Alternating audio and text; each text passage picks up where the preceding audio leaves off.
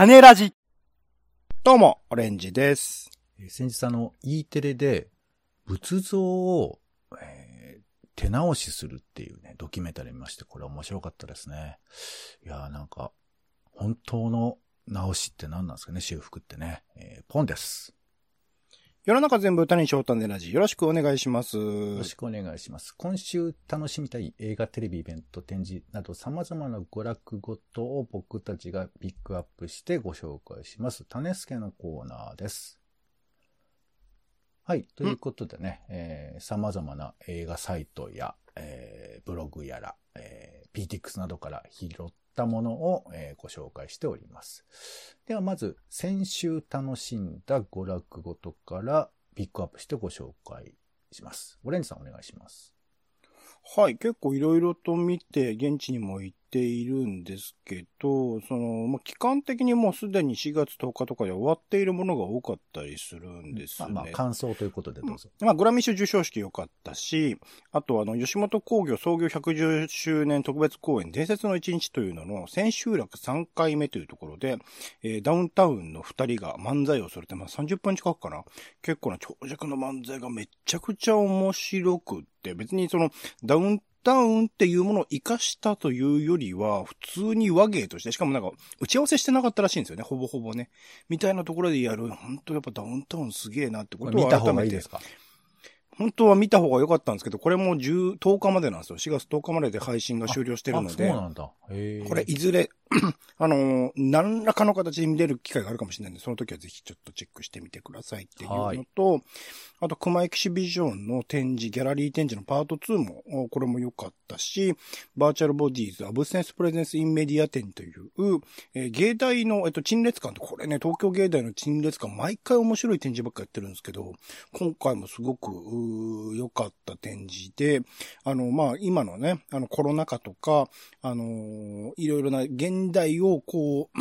あの題材とするというか、現代考えるべきことみたいなことをテーマにしたメディアアート作品、映像作品とかをいろいろと展示してる展示だったりする。熊エキシビジョンの方は若手のアーティストの方々のね、あの作品多く展示していらっしゃって、あ、こういう作家さんいるのかとか、こういうテーマで考えるのかみたいなものもすごく面白かったりしましたし、とかっていうと、本当に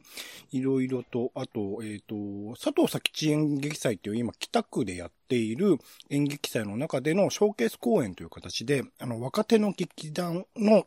えっと、演劇作品、まあ短編になるんですけど、それをたくさん見られる、うー機会っていうのもありまして、見本市、ゆユーマっていうのかな？そういうタイトルでやってたんですけど、それもすごく良かったし、みたいなので、本当あの、いろいろと面白いものは多かったんですけど、残念ながらちょっと今の時点では見られないので、あの、せ、せっかくなんで映画でね、やがて海へと届くという、これ、種付けで多分紹介してると思うんですけど、えー、浜辺美波さんと、えー、岸彩の、えー、あれ何どう忘れしちゃった。岸井さん。うんえーのお二人で主演している映画なんですけど、これなんかまあ片方の方、えっと浜辺さんがあのいなくなってしまったっていう、えーところからストーリーは始まっていく。もともとまあ仲がいいのか、もしかしたらちょっと恋愛的な関係性もあるのかみたいな、その二人のお関係性みたいなものをこう紐解きつつ、実はその背景に、あの、東日本大震災っていうものが大きく横たわっている。大震震災の津波によって行方不明になってしまった人についての話だったりして、そこら辺の、その、まあ、なかなか予告編で出てんのかな、そこら辺。あの、意識してなくて、唐突に僕にとっては唐突にその震災の話が出てきたので、ちょっと驚いたんですけど、そういった人たちっていう、残された人もそうだし、行方不明としてされている人たちも数多くいらっしゃる。まあ、関節医朝顔とかでね、そこら辺の話っていうのも描いてたりとか、いろんなドラマとかでも行方不明になった人と、その残された人みたいなところは描かれていたりするんだけれども、なんかそこら辺の方々へのまた、あの、改めての意識、まあ、えっと、2011年から11年が経ってっていうタイミングではありますけど、まだまだそういう、まあ、物語っていうものとして、そういう記憶が紡がれていく機会っていうのはあるのかなというふうに思ったりはするので、そういうところも、まあ、頭に入れつつまた見ると、あの、違った目線で見られるかなと思うので、おすすめでございます。全体的に本当に映像として、あの、美しいし、単純にその美しさみたいなものが、あの、か、もちろんその感動はするんだけど、それだけに消費されないような作りにはなっていたりするので、あの、よかったら見てほしいなと思っております。すいません、長くなりました。はい。宣伝とかではね、あの、そういう事件の話とかは出てなかったりしますけど、お名前、あれですね、岸幸乃さんですね。そうそう。そうです。岸井さんですね。はい。ありがとうございます。はい。ありがとうございます。では、えー、今週の娯楽ということで、新作映画からいきましょう。オレンジさんお願いします。はい。えっ、ー、と、僕の方があんまり今週ね、ピンとくるのがなかったんですけど、ちょっとあの、ビジュアルで印象になかったのが、ハッチング・フカという作品ですね。フィンランド製のホラーだそうです。長女が見つけた謎の卵の孵化をきっかけに起こる恐ろしい事件により、家族の真の姿が浮き彫りになっていくというところで、なんか、うん、ビジュアルを見るとでっけえ卵があるな、みたいなところで、あの、あの、ど、どういう風な、その絵作りのところがちょっと興味深いなと思ったっていうのと、これもまたあれですね、長編デビューとなる新鋭女性監督のハンナ・ベルイホルムさんという方が作った作品ということで、まあ、世界にはもともとね、女性監督全然活躍してるという現状ではありますが、最近僕が好きな作品って大体女性の監督さんとか女性の作り手さん、作家さんが書いてるものが多かったりするので、ちょっとまあ、そ、それだけにね、性別に区切るって話ではないですけど、それだけでもちょっと一つ見る機会にはなるな、見るきっかけになるな、というところはあるので、ちょっと興味深いところでございます。は、えー、ハッチング不可ですね。4月15日から公開だそうです。はい、ありがとうございます。はい、えー、僕の方からは、えー、メイドインバングラディッシュという作品です。うん、はい。えー、バングラディッシュは世界の繊維産業を支えているということは、皆さんご存知なんですかね？僕ちょっとあんま知らなかったんですけど、うん、えー、なんか SDGs みたいな言葉聞いたことがある人だったら、あの、バングラディッシュのラナプラザの悲劇っていうのは聞いたことあると思うんですよ。うん、うん、これ2013年なんですけど、あの、産業ビルというか、まあ、いろんな工場とかが入っていたこのラナプラザが、えー、まあ、いきなり倒壊しちゃって、1000人以上がな、うん、あの、怪我したりとかしちゃったんですけど、で、これ結果としてビルオーナーとか、えー、工場経営者が逮捕されたんですけど、まあそれ過酷な労働環境の中で無理やり働かせて、まあ無理やりってその、厳しいところで働かせたみたいなことが明らかになって、で、さらに言えば賃金みたいなものが、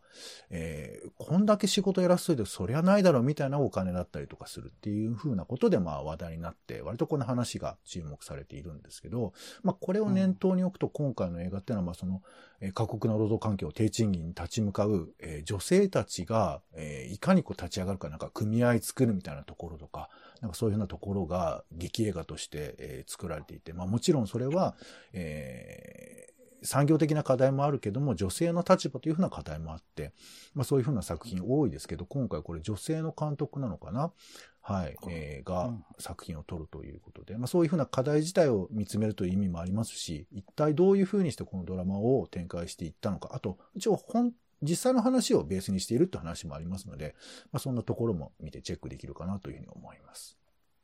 はい、えー、と、メイドヒンバングラディッシュですね。それから、ね、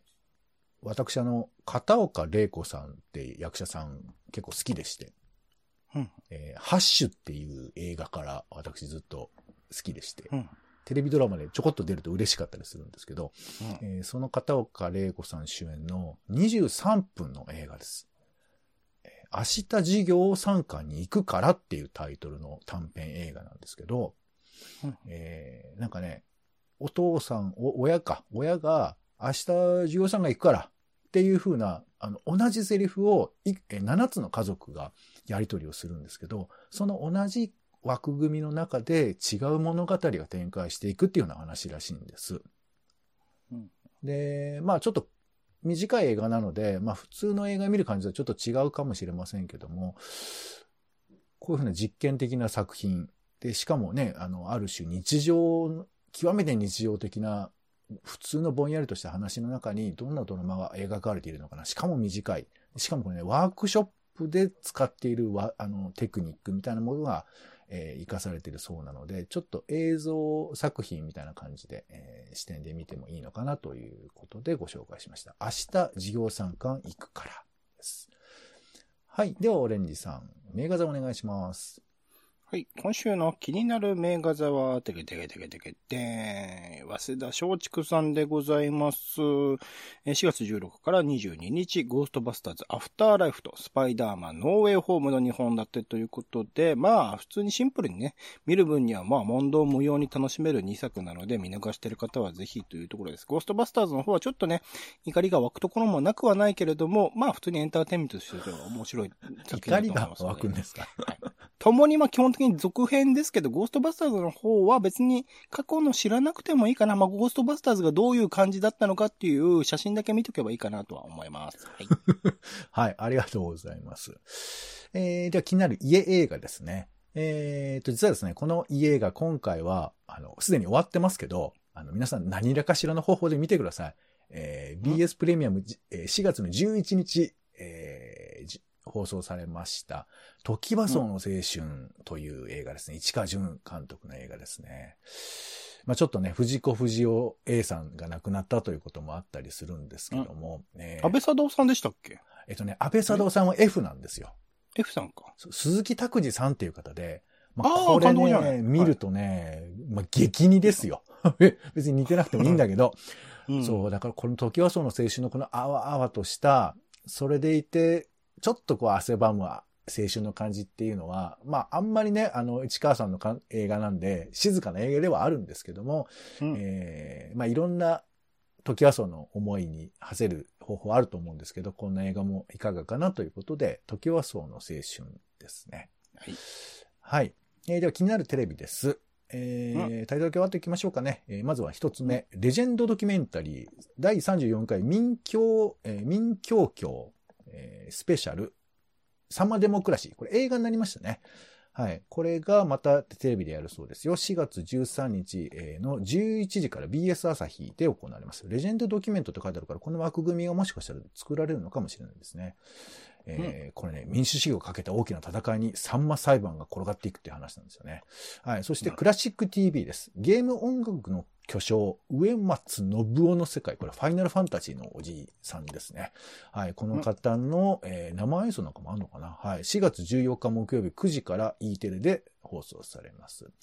そして、えー、川端康成の没後50年ということで、雪国スノーカントリーという作品、ドラマですね。4月16日10時から、あ、9時から10時半まで結構長いですね。うん、えー、これがですね、高橋一生さん、なおさん。これちょっとね、見た方がいいかもしれないなと思いましたね。まあ、雪国。これあれカムカカムカムエブリバディの藤本さん脚本ですね。そうなんです。藤本由紀さんが脚本を書かれているんですよね。うんそう、ちょっとなんか本、えー、高橋さん曰く、あの、意味を考えながら見てほしいと。だから、こういうドラマですよって説明的なものが極力省かれているみたいな。あと原作の言葉に非常に忠実であるみたいな話をされてたので、ちょっと気になっております。でちなみにその後、BS1 スペシャルで、えー、三島由紀夫と川端康成の運命の物語というドキュメントも放送されます。これ4月16日の、えー、10あ、11時からですね。はい。うん、では、続いて気になる本ということで、えー、これタイトル的にいきましょうかね。うん、えっ、ー、と、漫画大賞2022と本屋大賞が決まりまして、漫画大賞の方はダーウィン事変、えー、それから本屋大賞は同志少女よ、えー、敵を撃て、仇を撃てのかな。はい、の2作です。これお読みになってますか？えっ、と、ダーウィン事変は読んでますけど、うんうんうん、校舎の方気になってはいますよ。なかなかチェックできてない状況ですね。ねすごい話題ですよね。なんかいろいろこうね、描写になんとかっていう意見もあったりしますけど、やっぱり今のご時世も含めてですが、何をみんなが注目しているのかという視点でちょっとチェックしてみたいなというふうな感じもありますね。あちなみに、えー、ジャーニーズ対戦中の旧ソビエトとドイツの、えー、独ソ戦が舞台の作品が同志少女よ適用とですね。はい。では、えー、続いて気になる展示行きましょうか。オレンジさんお願いします。はい、えー、吉田志保さん、測量山第46回木村伊平賞作品賞受賞記念展というところで、えー、毎年、えー、発表されている木村伊平賞写真賞の、今年なのかな？第46回の受賞記念として吉田志保さんという方の作品が、あ吉田志保さんが選ばれたというところで、吉田さん、えっ、ー、と、インターネットで事前に検索した場所の情報や画像と実際に現地に赴き撮影した写真等を多重に工作させる独自の手法があるというところで、吉田さんの作品多分あんまちゃんと見たことがないと思うんですが、あの、まあ、木村伊兵士はね、毎回毎回その写真の新たな形というか、あの、新たな表現みたいなものを見せてもらえる、賞というか、そういうものに与えられている賞だと思いますので、この機会にまとめて見られるといいかなと思っております。4月8日から5月14日までもう始まってるんですね。えー、弓コ千葉アソシエイツという新宿にあるスペースで展示が行われていて、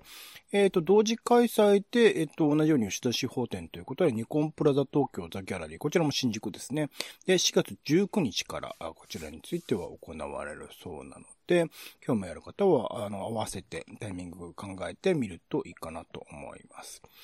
あと、えっ、ー、と、これ前紹介したかな？吉武慎介さんの展示。はい、前回紹介しましたね。あ、してるか？じゃあいいや。はい。大丈夫。はい。はい。吉武慎介展かもしれない、世田谷文学館でやってますので、うん、これもチェックしてください。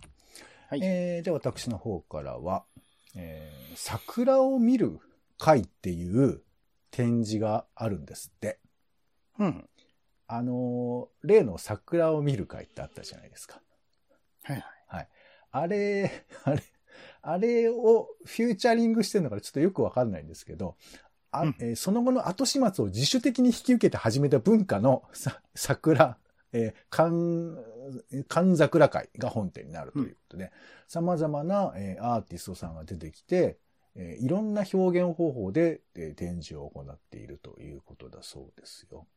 えー、うん、一体どんな感じになるんでしょうか。新宿の、えー、ギャラリーで、これなんていうの？エイトエイコ。エイトエイコですね。はい。というところで行われます。うん、4月の30日までやっておりますので、チェックしてみてください。それから、えー、リジェネラティブアーバニズム展という、レジェネラティブアーバニズム展ということで、こちらがですね、えー、日本橋の三井タワー、えー、室町三井ホールカンファレンスというところで、えー、4月の24日までやっています。災害から生まれる都市の物語ということで、災害にまつわることですね。ここに関しての分析などを含めた、えー、都市の新しいデザインについて考えるというふうな展示になっています。はい。そちらもチェックしてみてください。はい。ということで、種ラジの種助でした。えー、こぼれたものなどは、えー、公式サイトに、えー、リンク情報など入っておりますので、チェックしてみてください。あと、あの、料金とか会期などは、えー、公式サイトをチェックいただくとありがたいと思っております。ということで、うん、種助はお開き。お相手は、えー、そういえば僕はあの、映画の話、見て、見た話忘れちゃいましたけど、えー、銀霊ホールで、えー、空白見たんですけど、いや、オレンジさんこれ紹介してくださいましたけど、めちゃくちゃ大変でしたよ。えー、またいつか話しましょう。えー、ポンと。オレンジでした。種ラジ。また。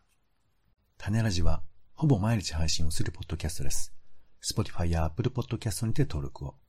更新情報は Twitter。本編でこぼれた内容は公式サイト種ラジ .com をご覧ください。